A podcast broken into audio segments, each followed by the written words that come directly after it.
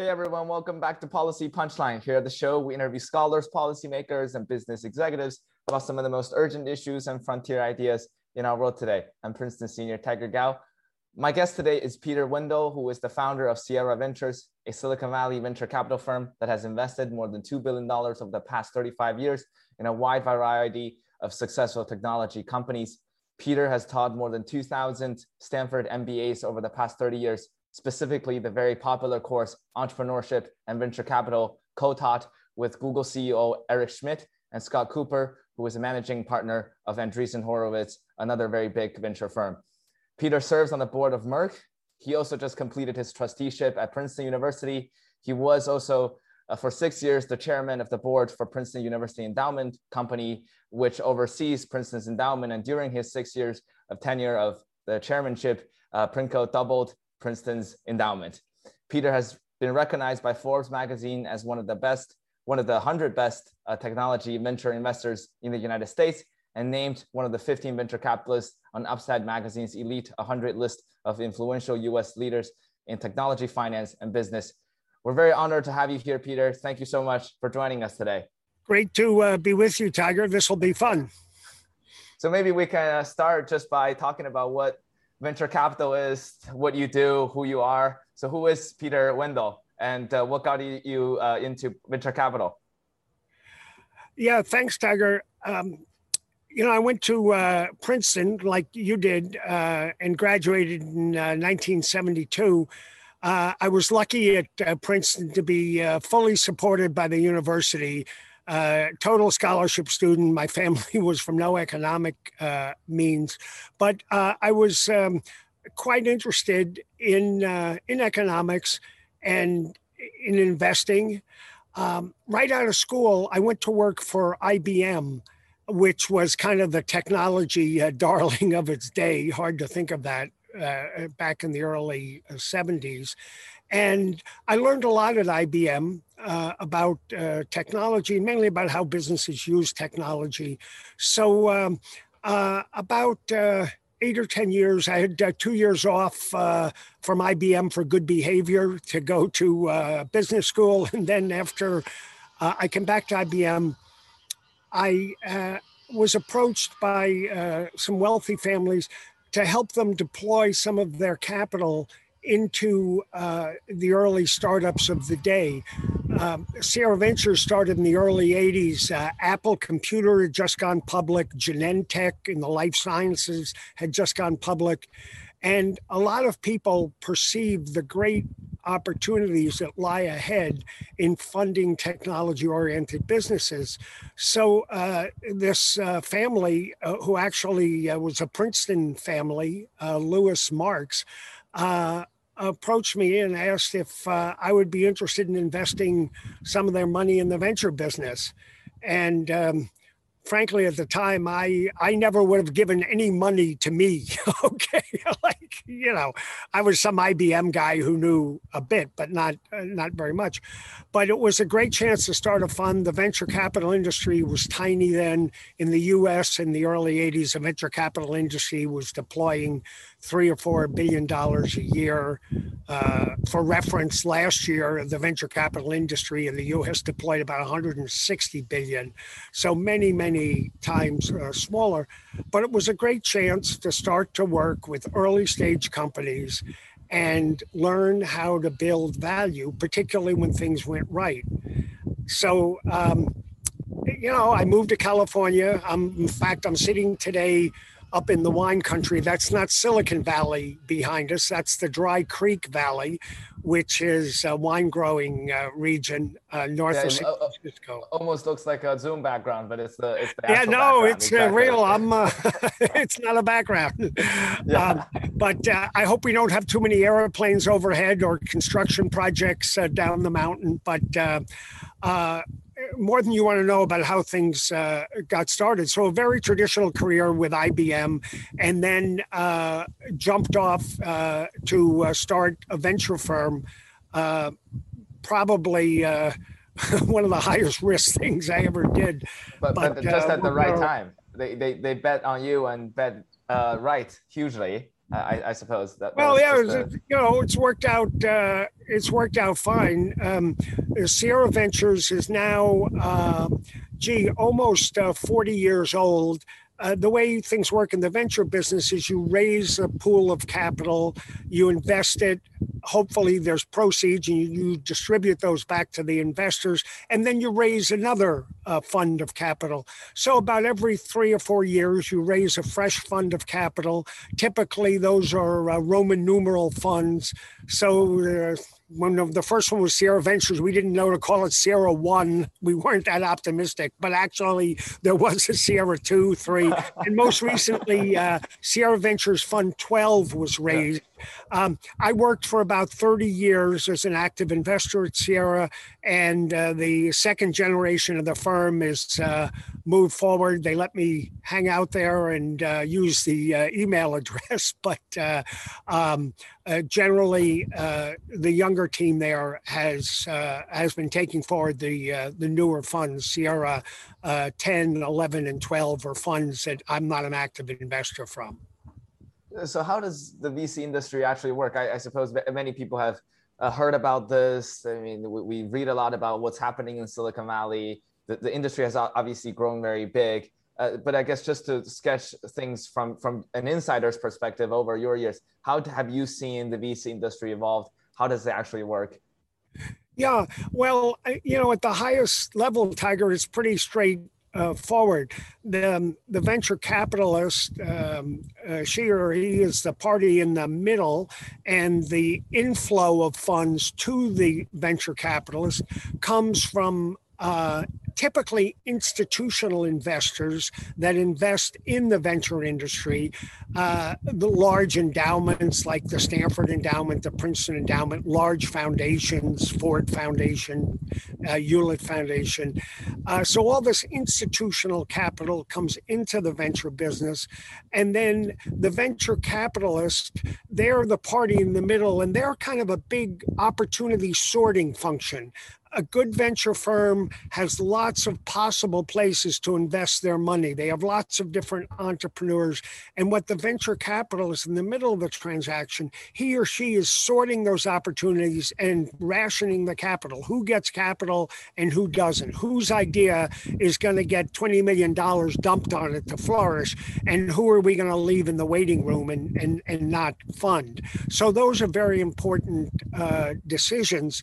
Um, it's a very very different than most types of investing, like in the stock market. If you go on Robinhood and you buy a stock in the morning, you can sell it in the afternoon and you either made money or you lost money. The venture capital industry is a slow ooze all right from the time for the typical venture backed deal from the time the the first venture capitalist writes a check to that company to the time the first liquidity is received by the venture community is typically about 7 or 8 years. So you know, for venture capitalists, it takes a long time to get feedback. Uh, imagine if if you were a student at Princeton, you handed in a paper, and the professor said, "Yeah, I'll give it back to you in ten years with your grade." You know, like wow, that that's half my life. So so it's a very long time horizon sort of investment, and the so the sort of just, just to just to yeah. quickly interject in that part how do you hone your skills, your your company evaluation skills, your intuition when you have such a long feedback loop? You could have invested in something you don't even know if your bets turn out to be right or wrong in eight years. Great question because like um, uh, like you could be dead it's like the nobel prize yeah, you, know? Yeah. you know you get it you 20 right years after, after your work yeah, exactly. exactly. but um, that's why the concept of a venture firm is important because it's kind of an apprenticeship visit uh, business you know you can you can hang out your shingle and say you're a venture capitalist, but there's a long learning curve. So if you work in a firm like at, at Sierra Ventures, uh, you, you, know, the firm's been around 35 years. There's a lot of collective wisdom. So some new person joins Sierra Ventures, he or she is going to um, get a sense from those that came before them. But you're very right that the, the feedback loop is is complicated by a number of things. It's not just the uh, long elapsed time. You know, the judgments you're trying to make, you're trying to invest in an appropriate value. So you're trying to buy smart, but you're if you're not going to be getting liquid for like eight years like you don't know what the capital markets are you're going to be selling into. So so how should you value the exit? You, you don't know you know is the market going to be in a trough or a peak or what's going on? And you don't know what other technology waves are coming you know you could invest in something that's a cat's me now and six years later it's a turtle on its back you know? So so it's really hard to get feedback. There's a lot of instinct and intuition particularly in early stage venture investing. I'm sure some of your listeners have gone to business school. They know what a Harvard Business School case study looks like. Well, when a venture capitalist comes on something, it's like a Harvard Business School case study with all the exhibits ripped out. There are no numbers. There are hopes and dreams, and some entrepreneur waving his arms frantically about how great it's going to be. But you're really making instinctive judgments, to your point, that are going to have long feedback loops and going to ultimately get liquid in, a environment, in an environment that you have little clue of what that environment is. So good luck making money in the venture business. Peter, you were just talking about how VC investors are really taking risk in entrepreneurs, uh, but it does seem that the industry has uh, you know really ballooned since the since the early 80s and 90s when when you started. Um, it, it does seem that there are more capital uh, than good entrepreneurs r- right now. I mean, I was, talking to one of my friends who's like, who started a fintech company and is going to like YC, and he's talking that like, uh, like people are people are overflowing him with with, with money, like higher rounds, higher rounds. So, uh, so how do you think about the current VC industry, the environment, uh, all that stuff? Well, you're certainly right that there's an awful lot of money uh, available. I, I mentioned uh, earlier that uh, last year there was about uh, 160 billion dollars of new U.S. Uh, domestic venture rounds. I compared that to the earlier days of Sierra Ventures, three or four billion a year. Uh, and hey, there's certainly more entrepreneurs now too, but um, the US and the world more generally is awash with risk capital. And the other implication of that, Tiger, is that it's changed the dynamic between the entrepreneur and the venture capitalist. You know, it used to be that the venture capitalist had a lot more power in that relationship right? Because there wasn't a lot of capital. And when the venture capitalists were ra- uh, rationing the capital, as I described in the beginning, you know, there wasn't so much to give out. Now there's a ton of capital to give out, and the entrepreneurs pick which venture capitalists they want to take it from. So it's really changed the dynamic. Uh, giving the entrepreneur a lot more power. It's it's a great time to start a company maybe we can talk a little bit more about the relationship between entrepreneurs and, and venture firms. Uh, you, you, gave a talk at the Griswold Center at, at Princeton just a couple months ago, and you were saying how entrepreneurs really need to make the venture capitalist investors have enough greed to overcome their fear. So they're actually incentivized to, to make this highly risky investment. How does this uh, greed FOMO work, the fear of missing out, work in, in VC uh, world? Yeah, well, you know, for a venture capitalist, they're dealing with a portfolio of companies. Uh, so, a, a, typical venture fund, I was talking earlier about Roman numeral funds, you know, a typical venture fund might have 30 or 40 investments in it. And you know what? 80% of those really aren't going to matter, right? Like uh, less than 20% of the deals are going to produce virtually all the profit in the portfolio. And that's true in good times or bad times. But um, you know, it's it's like like baseball. It, it's it's about a slugging average, not a batting average. And if you get a couple of home runs, it changes the whole score of the game and it's funny in good times or bad times it works out that way. Is because in good times a, a, huge hit occurs and the venture firm makes so much money on that single investment that not much else that they did for three or four years really mattered you know? Now, now my wife tells me, Tiger, just do those deals and come home every night at five o'clock and we'll have a nice elongated dinner, you know. But unfortunately, yeah. given the sort of feedback loop where you don't know for years if you even did it. You, wait for seven years for the wine to come. Yeah, exactly. Yeah. But um, but but but anyway, so so on the dynamic, you were asking about the the dynamic and and the venture capitalists greed overcoming his or her fear. And I don't want to paint venture capitalists as horrible, greedy people, but I use greed in an economic sense because if you're building a portfolio of uh, investments, uh, Sierra Ventures Fund 5, you're building a portfolio of investments. Sierra Ventures Fund 5 was a long time ago. It had about 22 investments in it. And, you know, four of the investments returned more than three times the total amount of capital in that fund. So some of the other ones were all right, but they just don't matter. So if you're the venture capitalist, all you're doing is this entrepreneur is sitting across from you and you're saying, is he or she bringing me the big one? Is this the black swan? is this uh, one of the real uh, future unicorns that I don't want to miss out of? You know, venture capitalists fund bad things all the time. I just got done saying that 50, 70% of the deals never amount to much. That's not a sin in the venture world, funding something bad. That, that's the risk reward profile of the asset category. What's bad is missing the big one. You know, you had Jeff Bezos sitting in your conference room pitching this book company and you said, "Oh, this guy's kind of nerdy. I don't think, you know, next."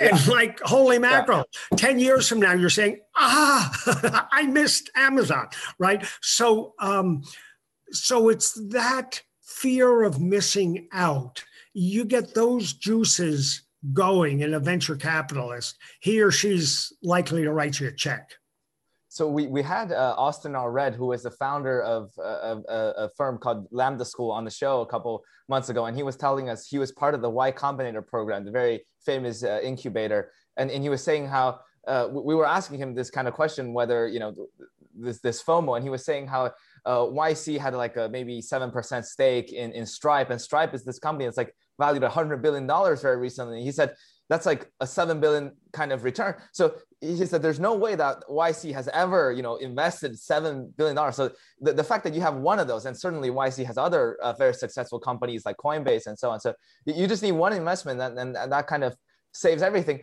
But but that, that also seems to be uh, generating an interesting dynamic because if I'm a partner at Sequoia and I had a call with uh, some some kid in, in some college, and there's another fund from Benchmark, you know, that partner doesn't want to miss out, and he wants to hop on the call uh, as well. So everybody kind of piles on. So it, it, it just seems that right, right now, especially with low interest rate, it's so easy to just write a check, right? I, I everybody just want to get the check out, you know, immediately. So uh, do you feel like we're, we're entering a cycle where so much money, uh, the, the, the due diligence process becomes much quicker and, and the FOMO is driving the investments uh, more than, more than anything? Well, um, the short answer is uh, there's a lot of data to support that point of view. And um, specifically, although last year was a very active and big year in the venture capital industry, a lot of the money was being invested in somewhat later rounds. And by a round, I mean an entrepreneurial uh, company that's in relationship with uh, venture capitalists the venture capitalists don't write one check and then they're done with the company forever. Venture capitalists usually provide enough capital to fund the company maybe for a year or two. And then there's another round. The rounds are usually designated by letters. So there's uh, Series A, Series B, Series C. Um, the average uh, venture company that gets past the second round, you know, that doesn't just hang around for a year or two and then die. But the average company that goes the distance would have about seven rounds of capital before it reaches a liquidity event. So for the venture capitalists, there's seven times that they kind of re underwrite how they feel about that company. And normally, Tiger, in each new round, the existing venture capitalists usually have uh, one new firm come in because that new firm kind of prices the deal right? Because they, they're a virgin. They don't have any horse in the race.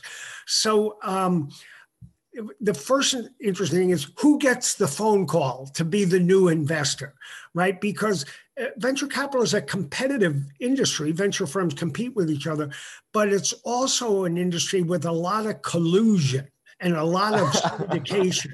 so it's both a competitive industry and a collusive industry. I mean, think of it like the insurance industry. Insurers compete to, to write insurance for this or that, but insurers also form reinsurance syndicates, right? So it's the same thing uh, uh structurally. But um, what's gone on most recently, uh, last year in the venture industry, is the majority of the capital now isn't going to new ideas. It's not going to some entrepreneur walking into the conference room for the first time and getting venture capital, but it's going to the C rounds and the D rounds and the E rounds where it looks like you mentioned Stripe. Stripe's still a private company. You know, Stripe has not gone public yet. I think it's on the G round. I don't know, but it's far along.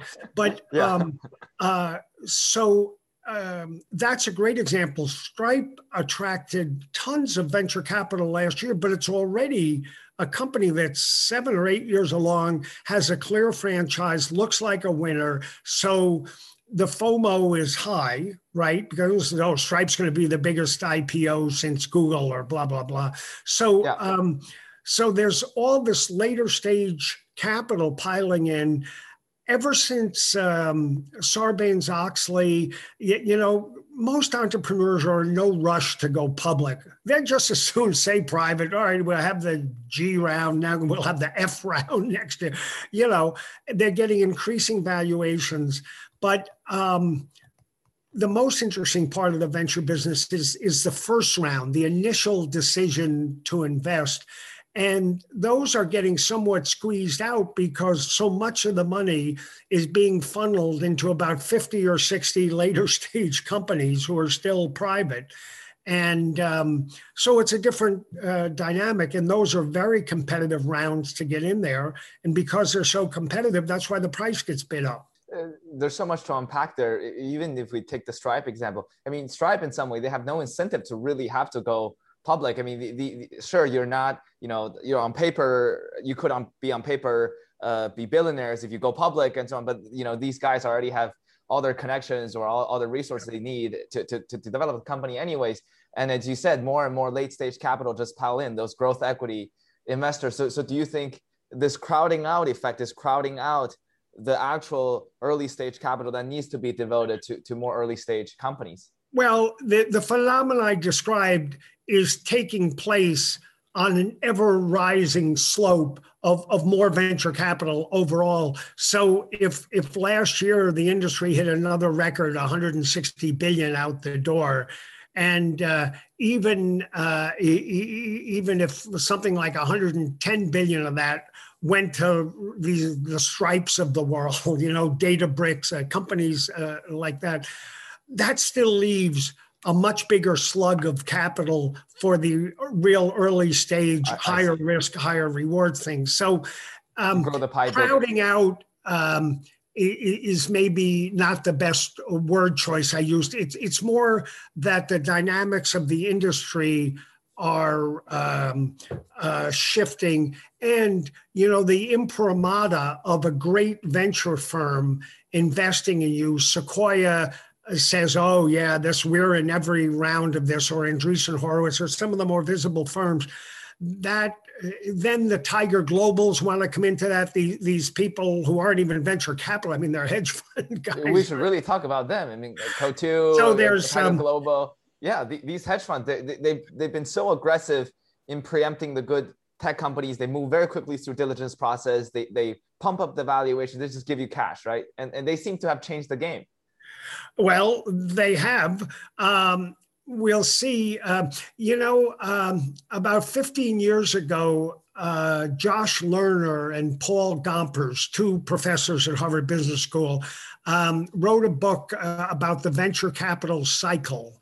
And um, it was how uh, historically more and more money piles into the venture industry. Uh, finally, returns start to diminish. And then the interest in the industry from the institutional investors goes down. But then, you know, when there's more of a scarcity of capital, returns improve. And you, know, like Tiger, all, yeah. all financial markets are cyclical. Okay, yeah. virtually all financial markets across yeah. all asset. The venture capital markets are no exception. But uh, one of the things that um, that Lerner and Gompers uh, uh, offer in this book is some pretty good evidence that uh, for because of some of the factors we spoke about earlier in the interview, that um, the feedback loop is so slow and sticky in the venture industry that investors don't get it. The money keeps pouring in long after the punch bowl left, you know, and and and therefore the cyclicality isn't as efficient. It's not like, you know, if you're trading a high cap, you're trading General Motors stock, you're trading Merck stock, that's a very efficient supply and demand sort of market. But but venture capital, the cycles aren't uh, as efficient. And so there's a lot of overshooting in both directions. At least this is what Gompers um, uh, argues and is uh, Josh Lerner and Paul Gompers argue. They've recently come out with a new uh, updated edition of their book. You can find it online. I think it's the MIT Press published it, but it's called The Venture Capital Cycle. It's exactly what you were talking about. So do you think we're nearing a more of an overshooting stage where it's more of a bubble? I mean, there are some structural it, It's hard to imagine. It's hard to imagine that we're not. okay. I, I mean, if you just look at the multiples – and um, the valuation metrics, um, it, it, it would be hard to say that boy, no, we're very constrained. This is going to continue straight up and to the right for the next 10 years. There, there's no stopping it. You know, I don't think that's where we are. What would a VC winter look like? Because you also previously mentioned in your Griswold Center talk that a lot of the institutional investors, the limited partners, the LPs, such as the Princeton Endowment, they are capable of driving the cyclicality in this industry because they can together come in with all their capital, where they pull out of their capital, and so on. So, uh, what would a VC winter look like? Well, uh, first of all, it's um, it's not a southern uh, a sudden storm. You know, as I was saying before, it's more an ooze, right? Because um, it's uh, remember when um, when an institution makes a commitment to a venture firm, that's a 10 year commitment, like a venture fund, Sierra Ventures 5. That, that yeah. fund goes on for 10 years. The limited partners capital is, is tied up for, up for 10 for, years. For 10 years. So, so even if every big endowment and every big foundation were listening in on our conversations when I said, Oh, holy mackerel, did you hear that uh, Tiger and that Wendell guy talking like, we better stop doing venture capital? It would take years before, before the, the valve finally shut, yeah. you know, and the valve would just get shut because there's so much forward commitment. The valve would just get shut in, in time for returns to start peaking up again.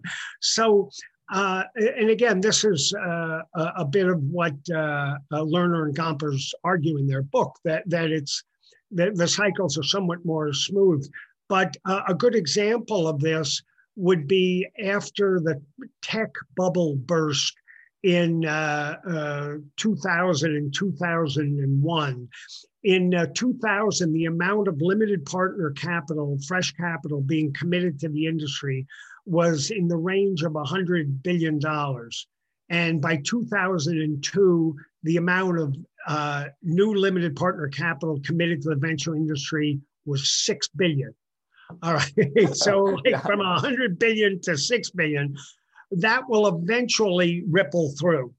Okay. But again, once they make a commitment, the commitment is oozed in over uh, five years or so. So it, it's not like the whole tech world stopped for five years. But when the forward commitments, you know, your forward commitments are less, then the VCs are going to be more constrained in their behavior. Uh, so it sounds like you cannot time the, the cycle. I mean, simply because the cycles are by, by definition, by construction, much longer. But but shouldn't investors be somewhat worry about, about this? Say, say I'm Princeton Endowment, I could say we seem to be on an upward trend, and I kind of feel like you know in a couple of years the bubble may pop, and maybe now is not the good time we invest in. But after the bubble pop, it sounds like in 2002, it should actually be the great time to step in because that is when the cycle will yeah, pick back up. But it's it's easy to do these things in yeah. hindsight, yeah. and um, you know um, it's interesting if you look at. Um, and, and these numbers are, are, are public, so I'll I can talk about them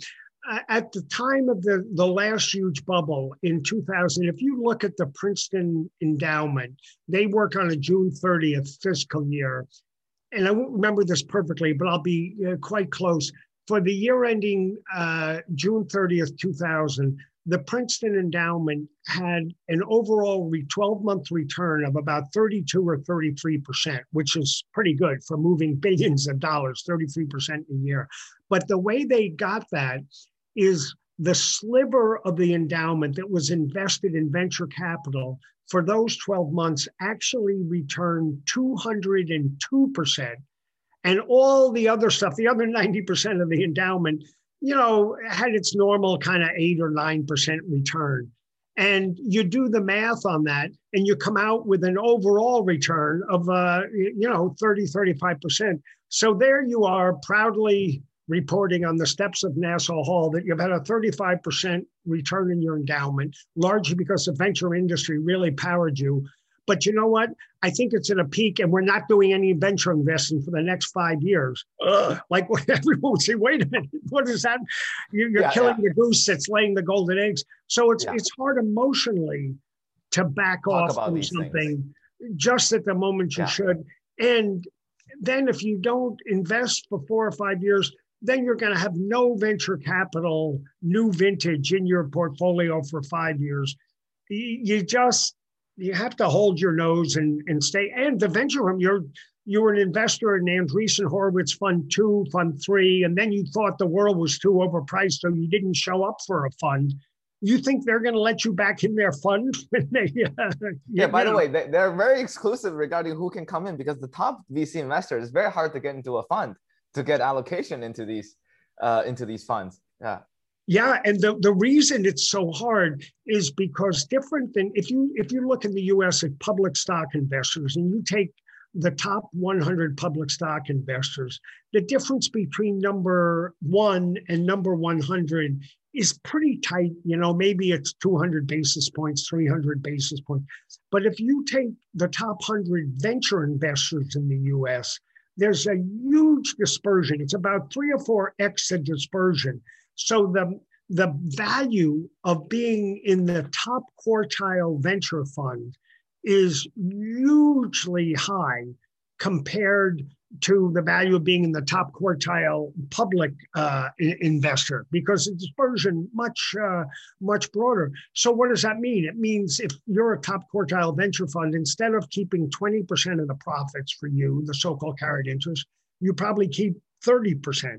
And instead of charging a 2% management fee, maybe you charge a 3% management fee because your returns are so outsized that you can tax them in that way. And the net return to the endowment of the foundation is still much better than what they're going to get if they're in some third tier venture fund. So that's why there's such preening by the institutional investors to get into certain venture funds. So we've been talking about cycles for a bit, and I'm not asking you to try to time the cycle, but uh, I would love to hear your thoughts on, where we are today because there are people who say you know, after the year of COVID, we, we saw this big, you know, tech boom. The tech stocks are up, you know, 100%, 200%.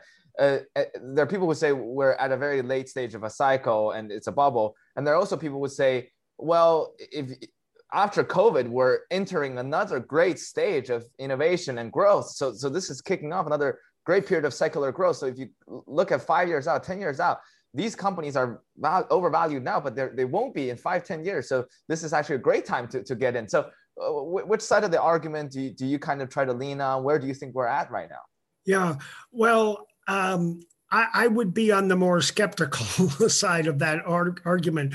I mean, look at last year, the NASDAQ for the calendar year uh, 2021, the NASDAQ was up about what, 41%, 42%? S&P 500 is like up. Yeah, well, but, but the NASDAQ yeah. Uh, outperformed the S&P by, by oh. quite a bit yeah. last year. But the S&P was, you know, well in the double digits. Yeah. But so, but, but just take the NASDAQ because that's the tech uh, laden, you know, you, you were asking about tech and the, the, the tech bubble. So how many years can the NASDAQ grow at 40% a year? Like, hey, you know, that's not happening. I'm 71 years old. I've seen this movie many times. Trust me, the NASDAQ is not going to grow at 40% a year for the next 10 years.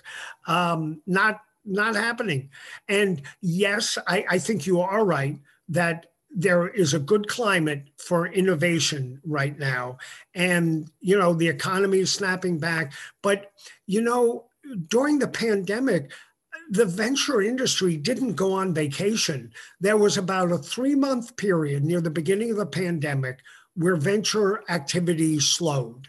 But um, uh, I, I, I, gave some full year numbers before, and the numbers for the first quarter of this year uh, are equally robust. We're still in the second quarter, so I haven't seen the numbers for that yet. But um, you know, the, on the snapback theory, that implies you're snapping back from something, but but but there was never a big contraction that we're now snapping back from. Is all I'm saying. That that the venture capital industry is by and large motored right along during the pandemic. There was about 90 days in the very beginning where everyone was scratching their head, but uh, I do think there'll be a lot of opportunity. Uh, but um, how much money can you make on it? Because it's a supply demand dynamic in, in, in, capital provision.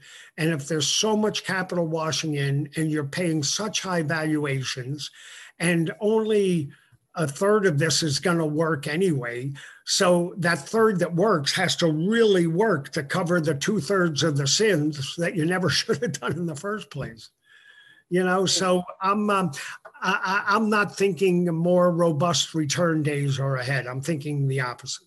So, how should we uh, interpret this current situation, especially for maybe a retail investor and individual respect investors? There's this whole SPAC boom, special purpose acquisition uh, companies, and, and that whole narrative was that you know we, we are finally exposing the main street investors, the mom and pops in the Midwest, the opportunity to invest in emerging tech companies because for decades they've been told to just put their money in Vanguard, Vanguard, but now uh, you can get into uh, on, on a train of uh, electric vehicles or, or nuclear energy or, or something. So uh, democratizing, might... democratizing. yeah, exactly. Yes.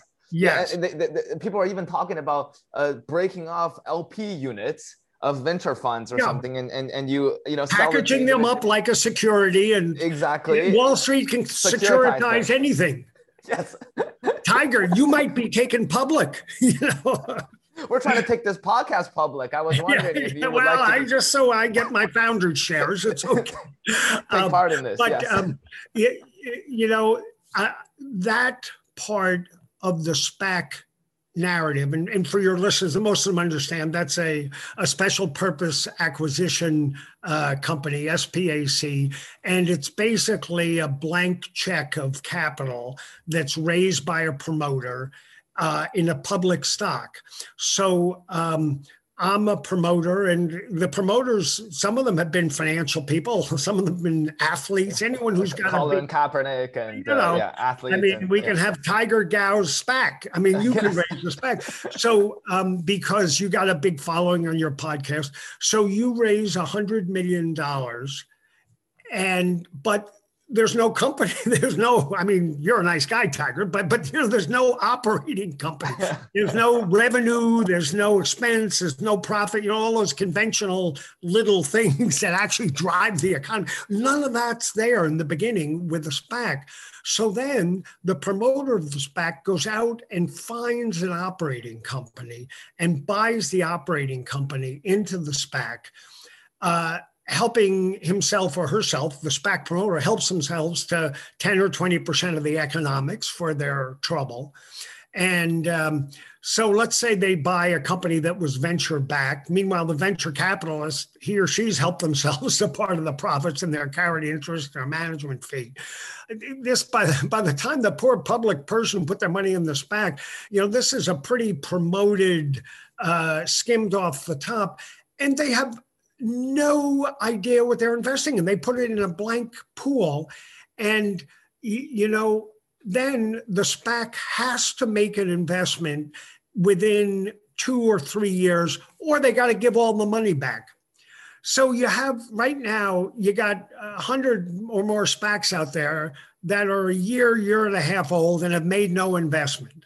The time, the watch is ticking. They got to make an investment in the next six or seven months, and then they got to make an investment in one month, or it's all over. They got to give all the money back what quality, what, what sort of wonderful investment do you think they're going to uh, turn up when when there's 20 minutes left, right? It's like if you have a term paper due and you wait until the last day of the term to write it, you know, it, it might not be A plus work. Uh, okay. So um, I, I, don't think this is going to end super well. And um, the when the um, when the SPAC tucks in an operating company, they they put all promotional data out. There's no rules. It's like with the with the SEC. When you go public, you can't make random 10-year forecasts of what you think you can do. But here, once you're SPAC, you're already public. So the process isn't regulated by the SEC, at least not yet. But the SEC has made a lot of rumblings here, particularly in the last couple of months. So I, I think the SPAC process is good because it does give Main Street a chance to get in on early stage deals. But I'm not sure a SPAC portfolio is going to be any better than the venture portfolio in that some of these will work out really well, but a lot of them won't. And for SPAC investors, most of them don't have a portfolio of SPACs where they're investing in 20 SPACs and they realize two or three are going to be great home runs and eight or nine are going to lose all their money. You know, it's just the majority of people are going to be in things that, that don't have a happy outcome. Just my opinion. So, so Peter, I guess the greater question here, you know, uh, we've been talking about SPACs, and at the beginning of the interview, you also mentioned something that's a great time to be an entrepreneur. Uh, do, do you think that because the access of uh, liquidity to capital has become much easier because there's so much capital flowing around. Do you think it's a good time for for flourishment of human potential uh, in, in this age? Because if you're an entrepreneur, if, if you're some nuclear power uh, project that was previously unfunded, now there's so much cheap cheap capital that, that can fund you. So so many people say, you know, if you look at the dot com bubble, sure, a lot of people lost money, but that was the age that ushered in some great innovations. And if the underlying thing that you're funding is some technological innovations, you know, we can solve climate change, you know, with this kind of frothy capital. yeah. And, and yes, that's part of why I say I think it's great time to uh, to start a business because there's lots of capital available. But the the other thing you need, Tiger, when you start a business is you need human capital.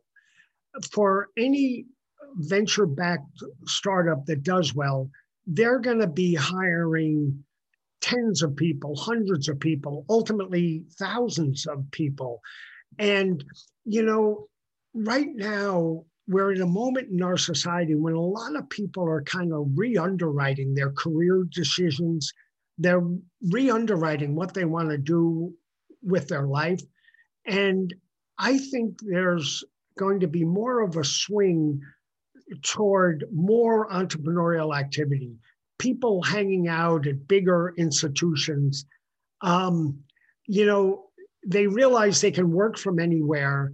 Um, they've been watching here for the last three or four years these huge personal fortunes created in entrepreneurial situations like it's it's kind of a pretty strong reinforcing moment for someone who's in their mid 20s to mid 40s to say, you know, I think now's the time to really go for it because there's lots of capital available.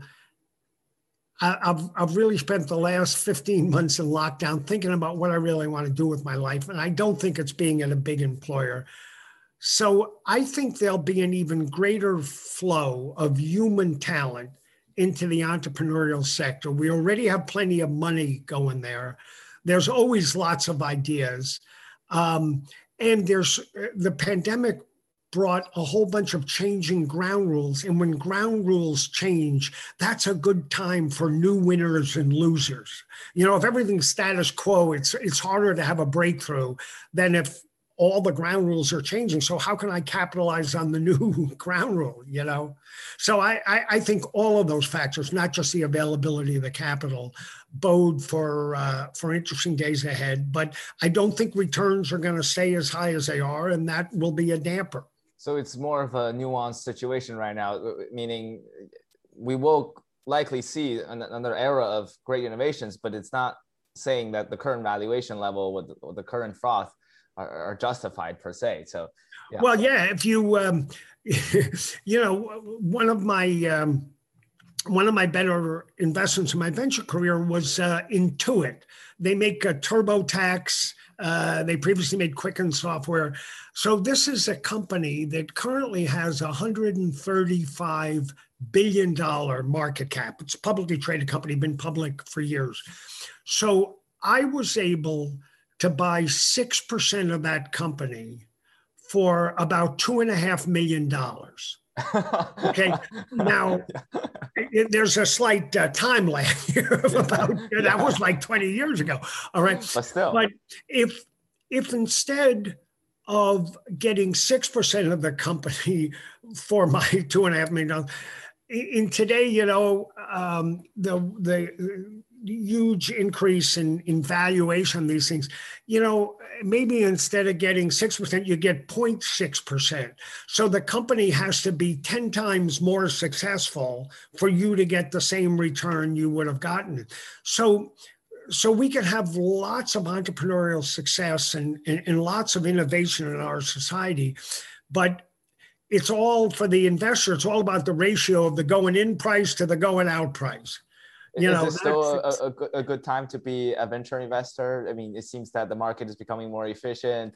Returns are might be coming down a little bit. So, uh, yeah, but know, are they better than the next best thing in your portfolio? You know, I mean, the reason um, will, will venture capital continue to beat bonds? You know, probably yes. And um, and and again it's so hard to call the timing because not only you judging the conditions when you go in you can see those say hey it's pretty high valued you have no visibility on the conditions when you're going to go out of that particular investment that your venture fund makes you know because that's seven years away. Most people don't I, know what the capital markets are going to be in seven months no seven years. I also meant from an individual perspective uh, I mean, back when you first started, that that seems to be the age when not that many people were doing venture capital investing, and and that's that was the time when if you did well, you really shined. But today, even an, even an idiot, an idiot, an unbackable idiot like me could make a lot of money. but, but today is much harder. Shooting, yeah. shooting fish in a barrel. You know, it took. Now venture industry is really hard, but back then it was easy. It was hard to lose money. You know, Tiger, if you look at uh, every institutional uh, venture fund that was formed during the 80s, and by institutional venture fund, I mean more than 10 million of capital, more than half of it coming from people other than the people running the fund. So they made money. Not one of those funds failed to return capital then you yeah. look at the bond funds of the 80s. Yeah. When there was the great uh, Asian contagion, you know, this huge write off month, when when like a quarter of all bond funds broke the buck and lost money. I mean, it was the world on its head, right? The high risk thing, venture capital, you almost couldn't lose money. Became and the, the risk thing. So when when the venture industry first started to take off, you really had to be an idiot not to make money. Okay. So, so, but that changed. Now it's hard. I mean, even last year, I feel like when, you know, the, the Reddit traders, when they're around Robinhood, I mean, uh, my, my friends who invest in Bitcoin, Tesla, are, are doubling their portfolios in, in two months and months. It, it, seems everybody's making money. And I want to, to ask you about this because people portray uh, cryptocurrencies or, or decentralized finance or Bitcoin, you know, as the as the next uh, big wave. Uh, you know, inefficient market, um, some kind of maybe not that high of a bar of entry, but you kind of have to have some knowledge. You have to go in there. So the, is that the new frontier for investing? You know, we, we see Andreessen Horowitz just raised a new fund for crypto. Mm-hmm.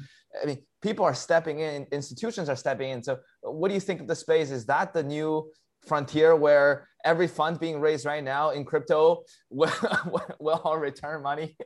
yeah, I um uh first of all, I'm not a deep crypto investor uh, myself. My my colleague at Stanford, uh, Scott Kupor, who you referenced, and Andreessen Horowitz, is um, is a huge hawk on crypto, and Andreessen's raised a couple of funds, and they've attracted very respected investors to those funds. They're not raising it from some uh, offshore family you never heard of. I mean, these are institutions you and I know.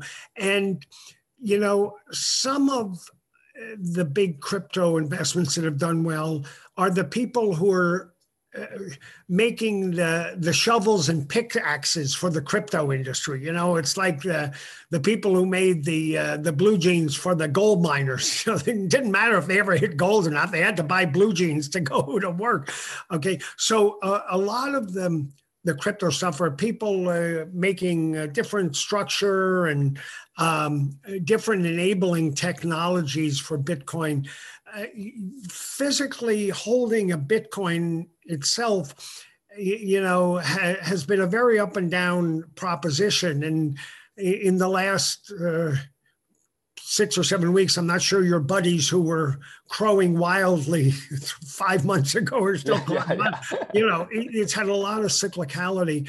And, you know, it's still not fully mainstream cryptocurrencies. Time will tell if you're how these are going to be adopted, and and there's still, you know, there's still a fair amount of uh, skepticism. It's supposed to be this high integrity blockchain, but you know, some of the characters hanging around the Bitcoin world haven't been the most high integrity folks, and um, some of the things that have occurred haven't been so good. So um, uh, I, I think we'll see right now uh, of the economic activity last year in US venture capital, you know, I think crypto was maybe about six or seven percent of the action. I don't even think it was in double digits. You know, it's it's still heavily uh, software companies, SaaS. Obviously, last year with the pandemic, life science companies picked up a lot more of the pie than they normally would. And, you know, crypto has its place on the risk frontier for sure. And obviously, there's been some great fortunes created already, but um, it's still a reasonably modest percentage of the overall venture capital uh, risk investment scene. It seems like you're somewhat hesitant and, and, skeptical of those new phenomena, you know, like SPACs, like the frothy market. Uh, but do, do you feel like you are a techno optimist or, or that you hold an inherently optimistic attitudes towards these uh, tech innovations and say th- that seems to be the, the future trend, that will be the trend? Oh, absolutely. And SaaS, you know, I, I am all in on uh, on software as a service. I have no skepticism there. I, I, just the only thing one needs to be careful of as an investor is the two things that matter: the price you buy and the price you sell, and and the time in between. You know, and I'm just saying if you're um, coming into a company like Snowflake, okay at uh, uh, 75 times forward revenue, not forward. EPA, not forward, forward revenue, that it's kind of priced for perfection or yes. even more than price. It, it's priced for a miracle, you know? Yes. And, um, you know, they would argue, uh, listen, here's what the next 10 years look like. And, you know, it might it might work out. Uh, Google went public at $85 a share. you know, and uh, it, it's trading uh, at uh, you know thousands of dollars a share, and people thought $85 was expensive at the time, but it was pretty consistent with Yahoo's multiple at the time with other companies. My, my skepticism around SaaS and other technologies is, is more skepticism as an investment that one will be able to sell for a lot more than they bought. It's not skepticism about the strength of the underlying technology. It's not skepticism that uh, on premise enterprise software is dead. Uh, you know, that all software is moving to the cloud. I, I don't have any skepticism about the fundamental essence of the technology. I'm just saying, as a mercenary capitalist, you have to sell for more than you buy. And it's not clear how you're going to do that at the moment. The price level does matter. It's like saying Bitcoin is the future, but if you bought at 65K at the very top, yeah. it will still take you maybe much longer to recover yeah. than, than buying at 30K. I mean, so, so it, it will make the world of the difference, or, or, you're just kind of throwing the money away if you're just buying at the top. So, uh, uh, Peter, I know we're kind of near near the end, and uh, could could we maybe run over 10, 10 minutes or something? Yeah, just to, that's fine because we had a little break in there. Yeah, yeah. Why don't we do ten more minutes? That's fine. Yeah. Thank you. I, I, wanted to at the end ask you some questions about the limitations of the VC funding and, and its role with the public investments uh, because you mentioned that you were very bullish on SaaS, but the cynical people would say too much money is going to SaaS, going into uh, into these uh, companies that will nevertheless uh, return um, profits to you within the next five to seven years. But there are innovations such as tackling climate change. There are more fun, foundational uh, technologies that would require a much longer time horizon 20 years, 30 years, life sciences, biotech, things like that, that VC funds, private investments are fundamentally uh, unable to capture. So, uh, how would you respond to something like that? Well, venture funds are an economic proposition. That doesn't mean that investments can't be made that that have a social overlay and that have social impact. But generally, when a venture capitalist takes money from an endowment or a foundation, then they're a fiduciary of that money, and their job is obviously not to break the law, but to be law abiding, but to try and grow the money as best as they can to serve the educational purpose of the institution, the philanthropic purpose of the foundation. The venture fund's primary job is not to say, gee, how can I help climate change? And gee, maybe I can make some money while I do that, but maybe I don't. I want to help climate change. That's the foundation's job to help climate change. But the venture firm's job is to produce a good capital return so that the foundation or the endowment or whoever the end investors in the venture firm can fulfill their mission. Now, there are increasingly some venture funds who say actually, even if it means we have to get somewhat less return, we're going to focus our capital on things with high social impact, and we're not going to just continually work to have greed overcome fear and and fund the the 58th uh, SaaS company, you know, or uh, a company in another segment where there's already lots of business activity going on, and that's for the investors to decide if if they want to invest in funds like that.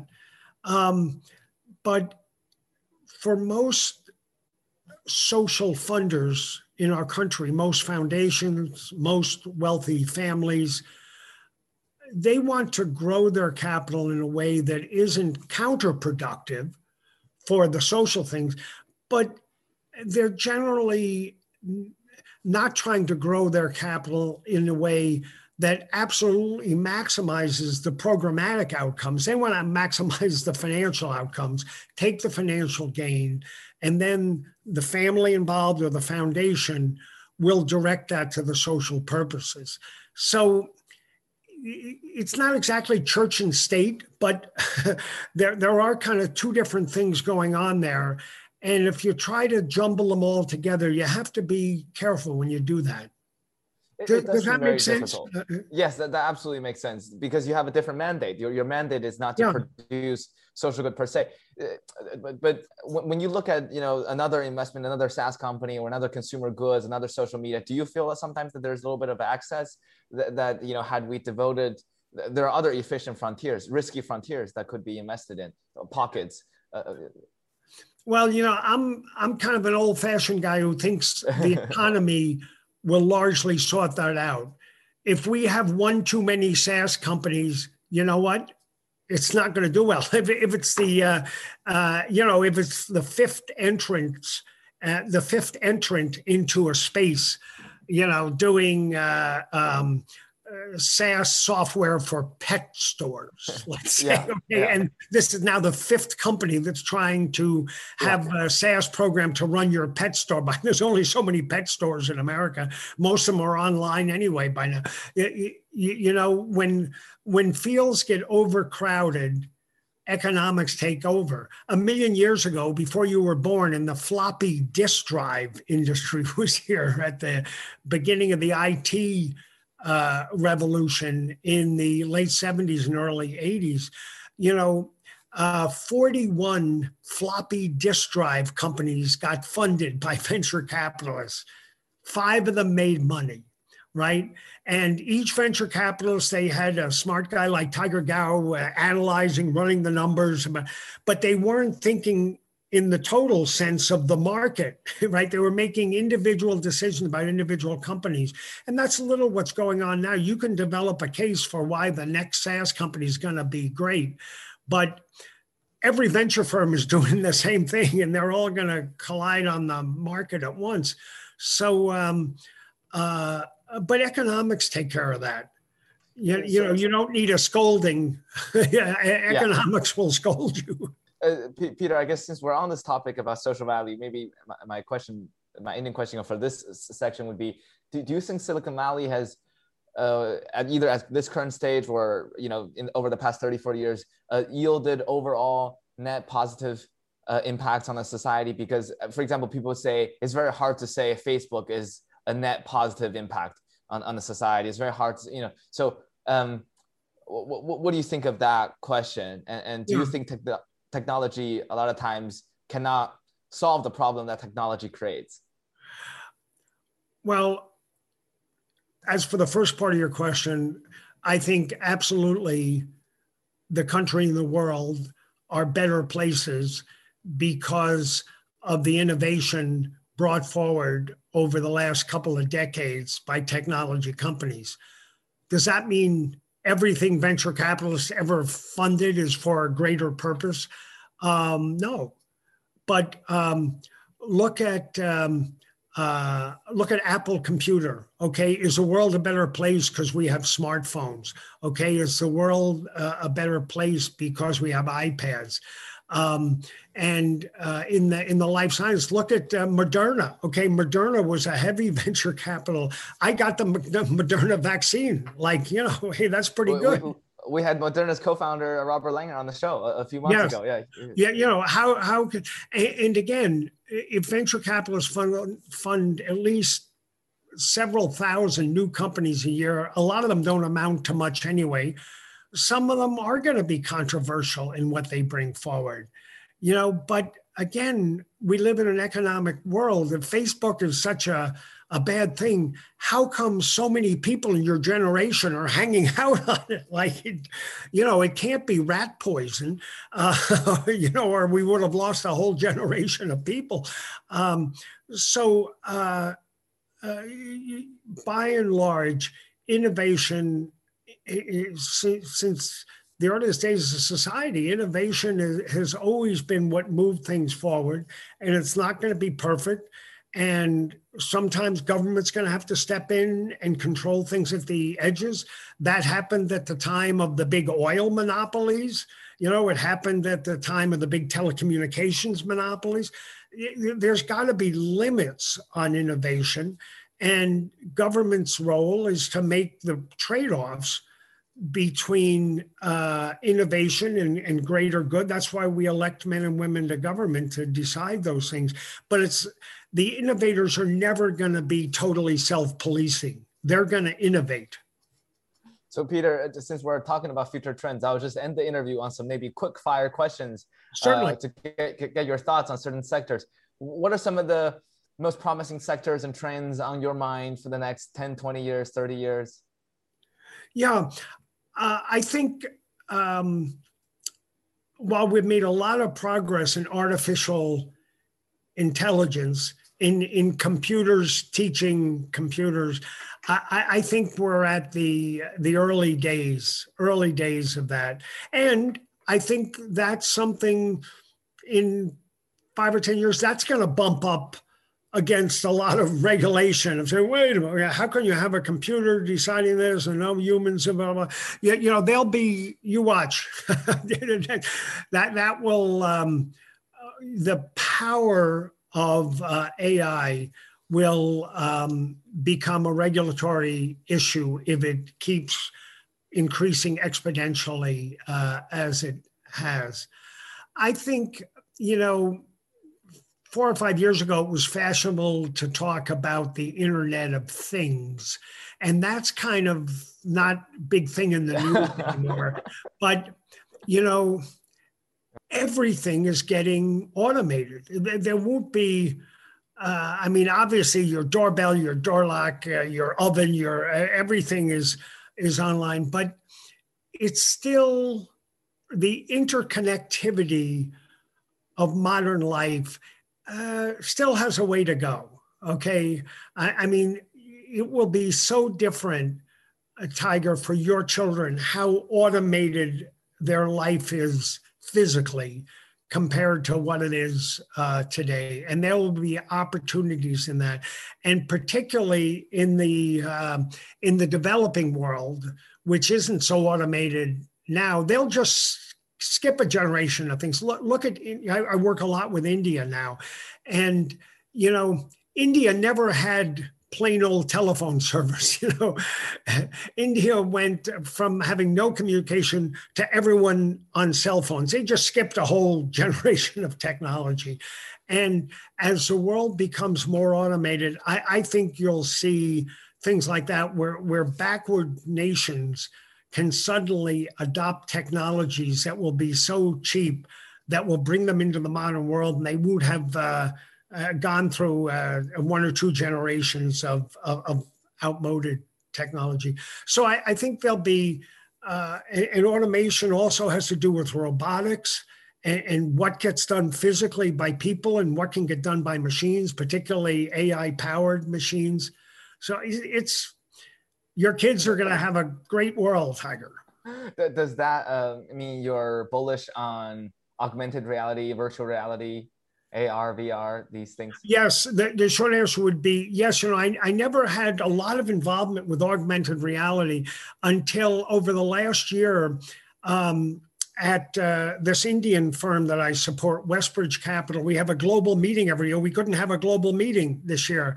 So we sent out Oculus headsets to the 110 investors and um, we did a walking tour of India that we put in 3D and it was like they were there. We we we had a great investment year at Westbridge, but they were more impressed with the uh, virtual reality explaining what we were doing and the places we were involved with. It was very powerful. You know, it's it's fighting a price curve. You know, Oculus has an offering out now at 199 bucks, but but when it's uh, when it's 25 bucks, uh, that technology really start to move.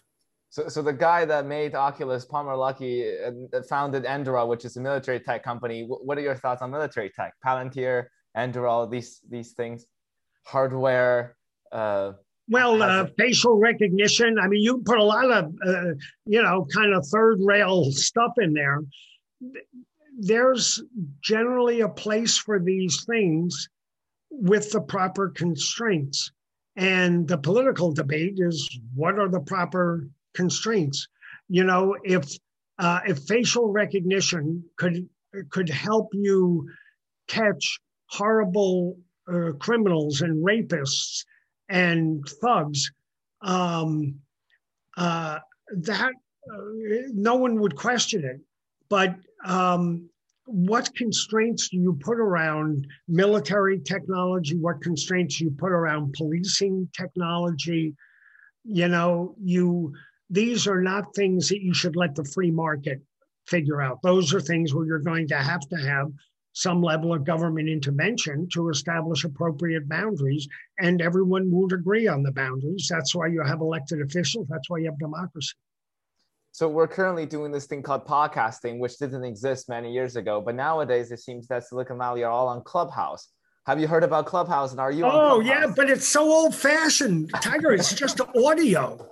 I, I mean, it's, it's like God, like oh, gee, I think I'll call my buddies, you know, like. Uh, but um, uh, but that's that's you know it's it's slickly packaged. Uh, you know, Andreessen is a big funder of that. Mark and Ben go on there do their things, but um, it, you, you, know the experience is not exactly an out of body experience. I mean, it's like talking to people.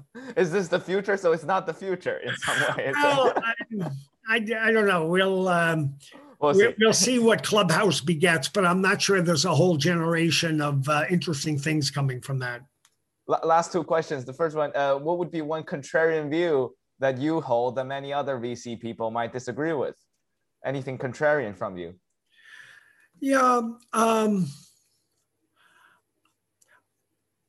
I think the VC industry can vastly expand the opportunity set of people who participate as venture capitalists, people to whom venture capital is given. Both of those groups don't look much like America today. And I think they can become much more like America, and returns will even get better. I, I don't think there's an economic cost of doing that. But right now, venture capital is still a quite exclusive club. And particularly older venture capitalists have different views of how, how much the industry can be democratized.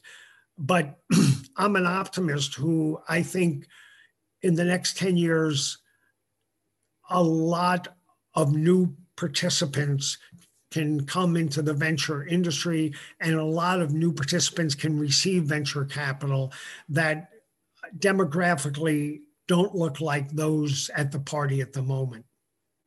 The name of our show is Policy Punchline. So, last question at the end uh, in our tradition what would your punchline be for this interview, for the VC community, for your career? What's the punchline? Well, I think the punchline is that opportunity and innovation are unstoppable, that as a society and as an industry, we need to find ways to make sure everyone is participating in that, not just certain demographics. And as a society, we have to understand that sometimes innovation will go right up to the boundaries. That's what innovation is supposed to do, and will even go past the boundaries. So, therefore, societal forces are going to have to rein things in like they're doing now. It'll be a great political debate. It'll be a great coming decades. You're lucky to be young. I wish I were around for it.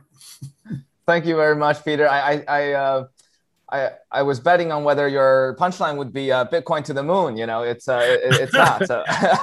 no, don't. Uh, I'd be more involved in a round trip, and I'm not sure Bitcoin will get you back.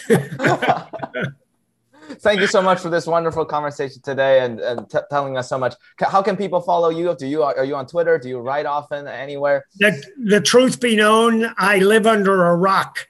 Okay, I rarely. We're, we're, not that you're such a distinguished guy, Tiger. I wouldn't do this. I am not on Twitter. I'm not on Facebook.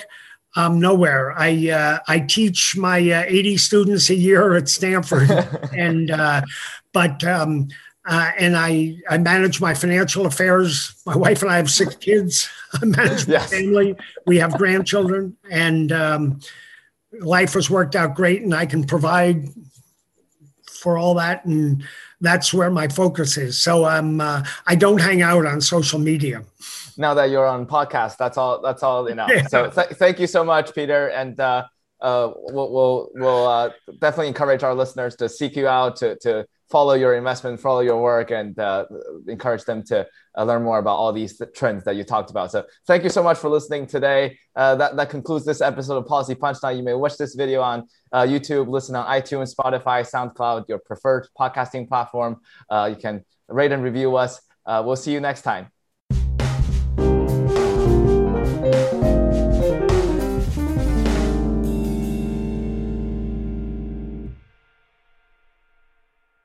You've been listening to Policy Punchline, a podcast generously supported by the Julius Rabinowitz Center for Public Policy and Finance at Princeton University. We would also like to encourage you to follow other podcasts produced by Princeton University, such as Politics and Polls by the Woodrow Wilson School of Public and International Affairs. Policy Punchline is intended to be informational only and does not reflect nor represent the views of Princeton University or the Julius Rabinowitz Center for Public Policy and Finance. For more information on subscription, donation, volunteering, or contact, please visit policypunchline.com. Thank you again for listening.